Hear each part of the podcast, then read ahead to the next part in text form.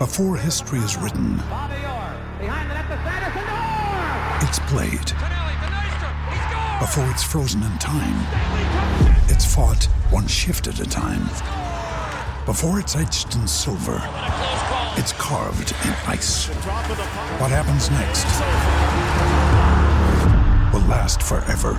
The Stanley Cup Final on ABC and ESPN Plus begins Saturday. This is the Hockey News Podcast.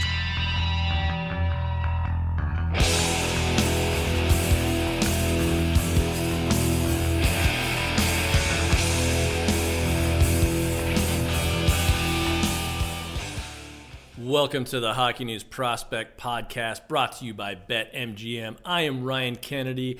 We got Stephen Ellis behind the scenes cooking up things for you. And as always, we start off with little music. Uh, lately, I've been going back listening to Pelican, the instrumental metal band. Uh, you know, they have hardcore roots.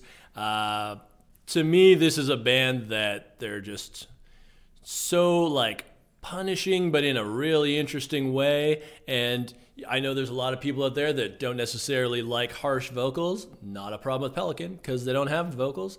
And I've been actually going all the way back to their first EP. There's a song called The Woods. It's like 12 and a half minutes long. If you're a drummer, I highly recommend this song because it's such a great groove. So shout out to Pelican. Uh, saw them live years ago. They were wonderful.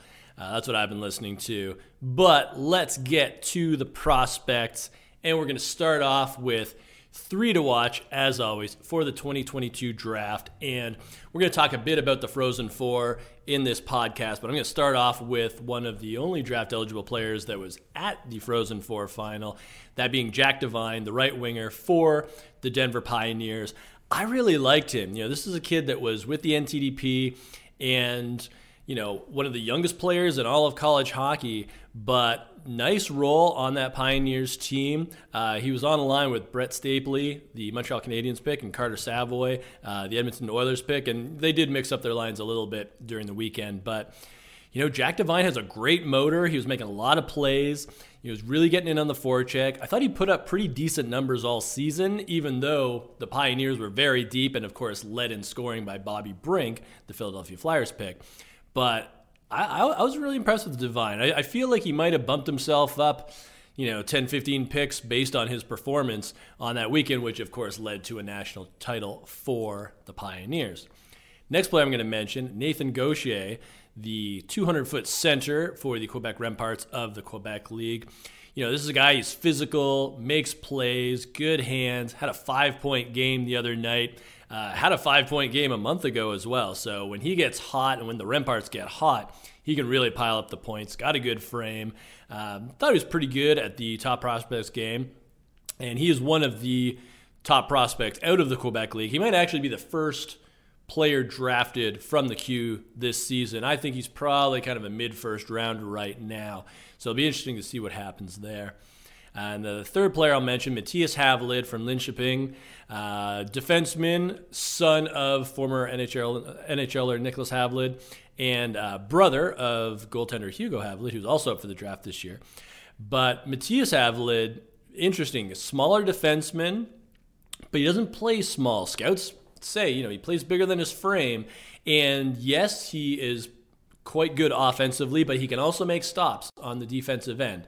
And you know the the Swedish junior playoffs are uh, they are myriad, and uh, you know if you don't know the subtleties of it, it can be quite the maze to navigate. But Linköping uh, won their J20 final tournament over a Djurgården team that was stacked. William Eklund was there, um, Calle Odelius was there, you know Liam Öhgren was there, a bunch of great prospects, and Havelid had three points in that game as Linköping won 5 2. So looking really good for him. And it'll be fun to talk to scouts as we get closer to draft preview and see sort of an update as to where they see him right now. I mean, he's definitely top 100.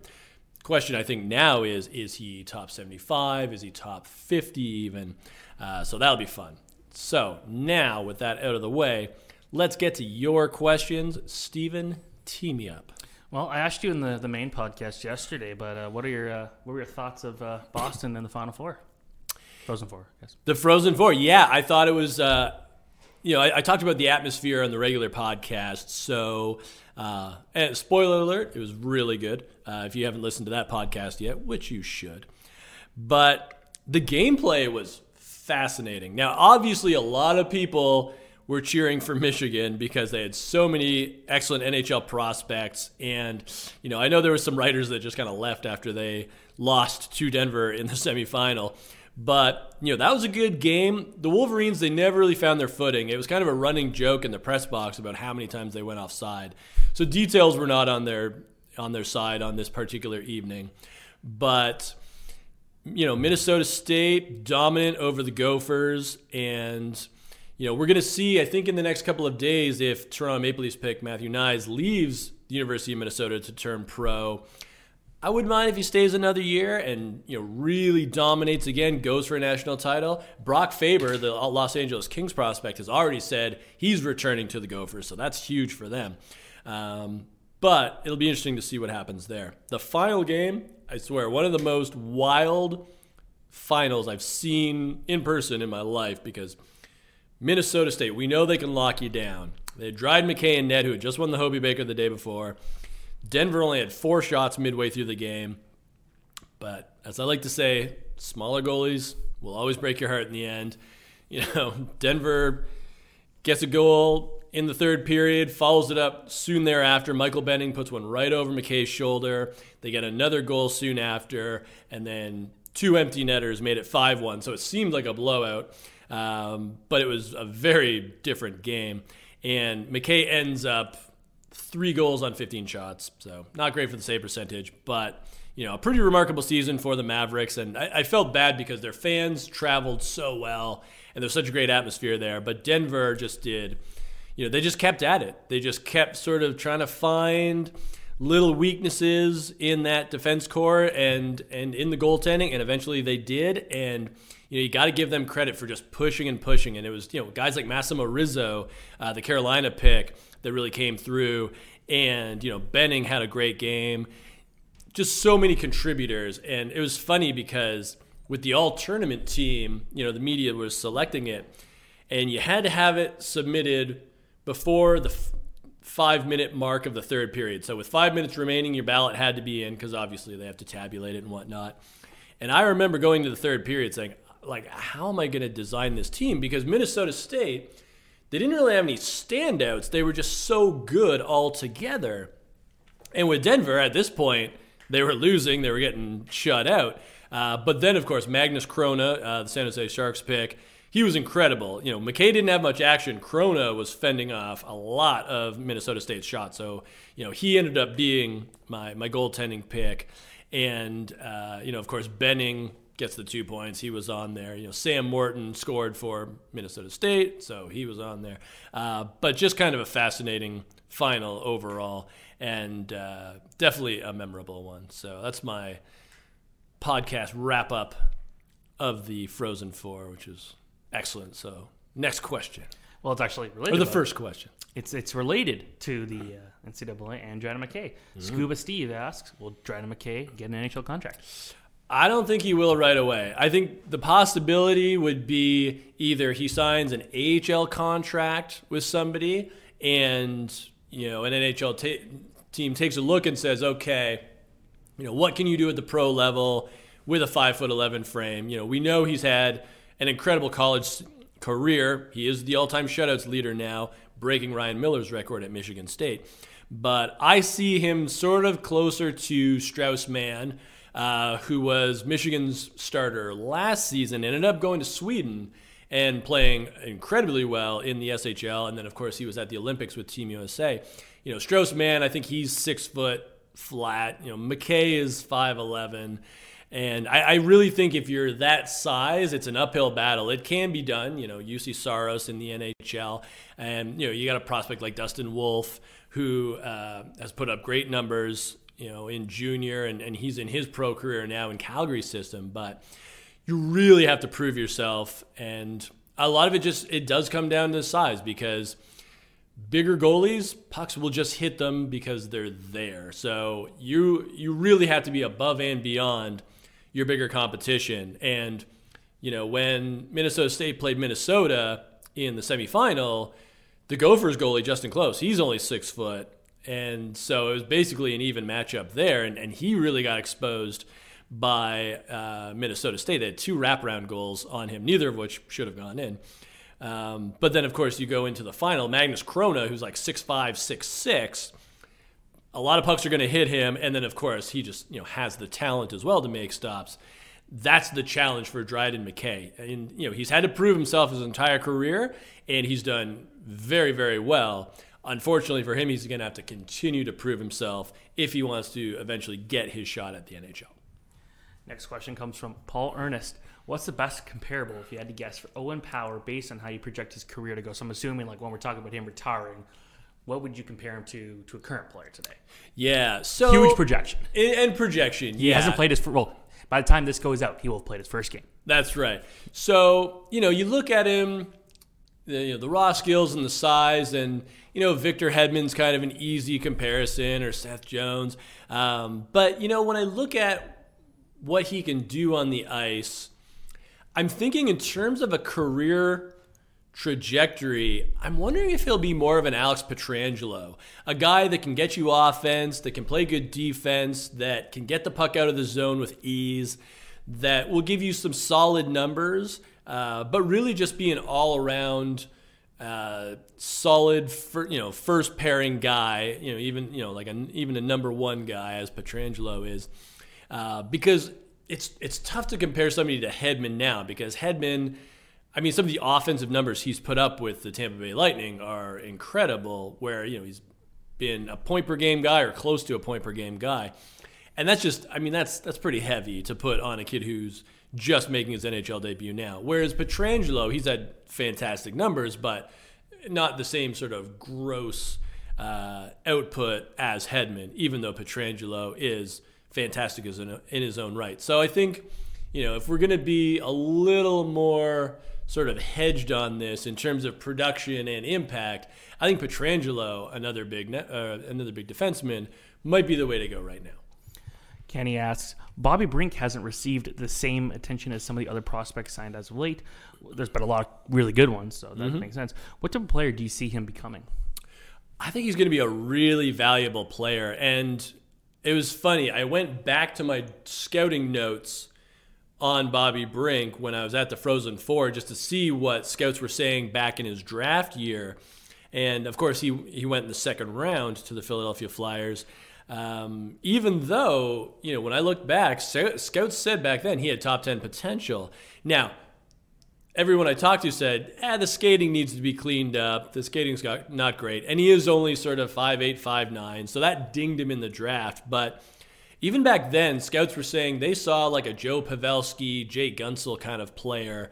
And I, I think that's kind of realistic. A guy that can play in your top six you know, we've seen him play different roles. He was fantastic at the World Juniors for Team USA a couple of years ago, where, you know, he's got a great motor, but he is such an offensively talented player as well.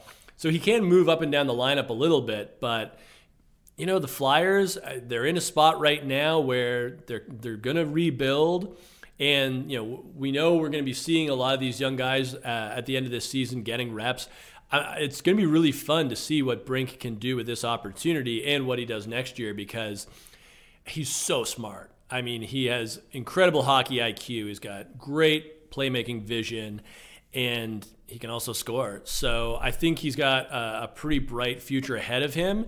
And I think a guy like Joe Pavelski is a pretty good comparable. He's got a great uh, hockey name. He was destined to play hockey. What's his middle name? His middle name is Orr, Bobby Orr Brink. Alrighty.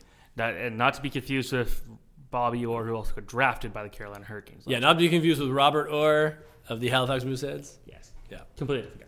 Yeah. All right. Uh, LL Cool K. Uh, who's your favorite prospect that isn't getting much attention for this draft? All right. So I feel like we've talked about Lian Bichsel of Leksand before on the podcast. Uh, so I'm going to go a totally different direction here. And this kid was actually uh, in the news the other day because he made his NCAA commitment to Princeton, and that's Arthur Smith, a goaltender with the Lone Star Brahmas of the NAHL.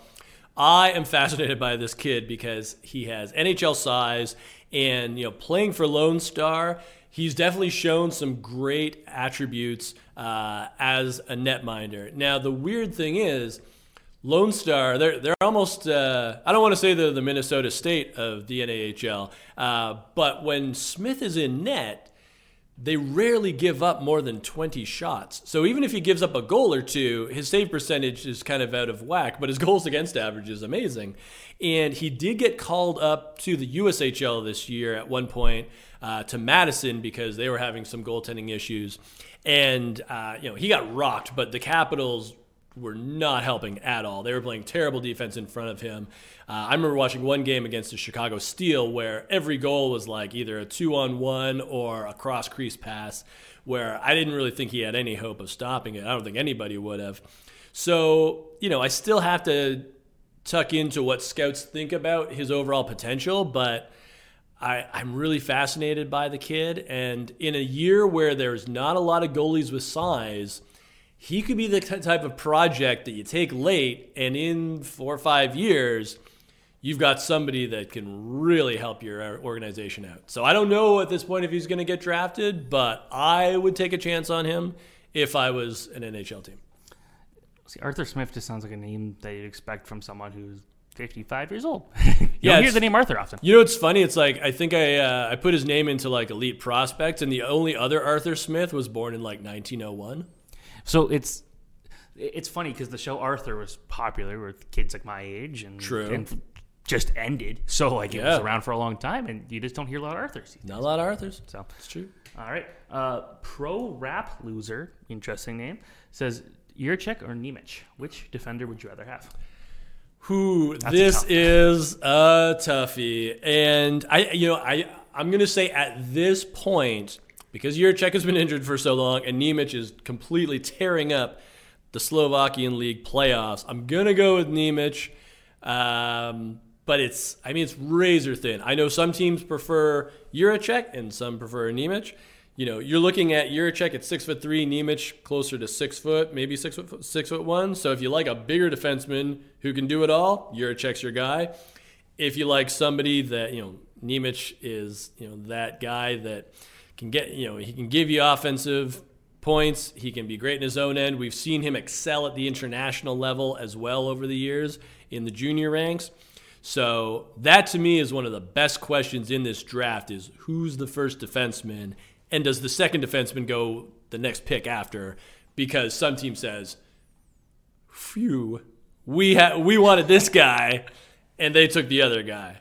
It's almost like it's be better regardless to be the second team because you just don't have to make that decision. Yeah, True. just- the decision's out of your hands. You're just, Yeah. and you're, probably happy no matter what. And the other question is, you know, for me, Shane Wright, tier of his own. I feel like Logan Cooley is an obvious number two because he's also a center and the upside is so great there. But does a defenseman go three? I think that's a big question. I mean, you could go Joakim Kemell, you could go Juraj Slafkovsky. Nothing wrong with those picks. I'd be totally happy if, uh, you know, if, if I was a team and I got one of those prospects up front. But I mean, do you believe enough in either Jiricek or Nemec to go number three? I think that's a fascinating question as well, and definitely no wrong answers. So it's cool when you get a defenseman playing against men already. So Yeah. already Coyo- Coyotes dog. Thoughts on Jamie McBain being a solid contributor at the NHL level? McBain. I like old Simpsons references. Um, yeah, you know, I think McBain, because of his size and because he's always been a pretty good two way center, there's going to be some great utility there. I, I don't think he's a first line center. Maybe he's a second line center, but he, I think he's probably a pretty good third line center. And what's interesting in Arizona right now is they also just signed Nathan Smith out of Minnesota State. Uh, kind of a, a similar projection where Nathan Smith doesn't have the size of McBain, but he has a good two way game. I think Smith has more offense. He certainly showed more offense this year where he exploded for the Mavericks. Um, but I see those guys. I, I wonder if that's what we're seeing in Arizona. Now, we don't know who they're going to get in the draft. They could get Shane Wright, they could get Logan Cooley. But, you know, you already have Nick Schmaltz. Um, and then what happens after that? You know, um, do you go Smith? Do you go McBain? Do you kind of basically see which one of them seizes a role in that sort of middle six? And obviously, you'll have you know other people vying for it. But I, I think with McBain, he just looks like a pretty solid NHLer where, you know, the floor is fourth liner, but I think most likely he's going to be a solid third liner that, you know, he can use his frame, he can get you some points. You know, you can probably use him on the penalty kill, um, and he can just be sort of a, a, good versatile guy for you. Here's a question that I didn't tell you I was going to ask from Red Rara. Just mm. came in. Um, when we're looking back at the 2022 draft, how do you think it will compare to 2019, 2020, and 2021? We're looking back at this draft. Yeah. Well, I would say that I think it's going to be better than last year because last year was so wild with the pandemic and no OHL games, only 24 WHL games. You know, the Quebec League played more, but not the full season. Um, so it's harder to project. So we're going to see some some weird sort of hits and misses from that draft class. And, you know, the years prior, I think, are, are a little more standard. So 2022, I think it's going to be closer to normal. Um, maybe not as easy to predict as 2019 or, or 2018 because you're still looking at players in the OHL that basically didn't play at all last year or maybe played a handful of games at the World Under 18. So you don't have that same lineage that you usually would. I think next year we'll be back to normal. Everybody would talk to we talk about for next year's draft we'll say, okay, well, their underage year, this is what they did. Here's the growth over the summer. Uh, but this year, you know, you're looking at guys like, you know, Ty Nelson and Danny Zhilkin, uh, you know, guys in the OHL that didn't really have much of a resume last season through no fault of their own, where teams are looking and saying, okay, well, we think we know what we're getting here, but it would have been great if we had a little more – research from the year prior and it's just not there. So I think we're still going to see some variation and it's and it's hard to say which is going to be the better draft class. Um, you know, I think Shane Wright is going to be uh, an incredible impact player, and I think Logan Cooley has a lot of um, potential there as well. Same with Slafkovsky, same with Jiricek and Nemec.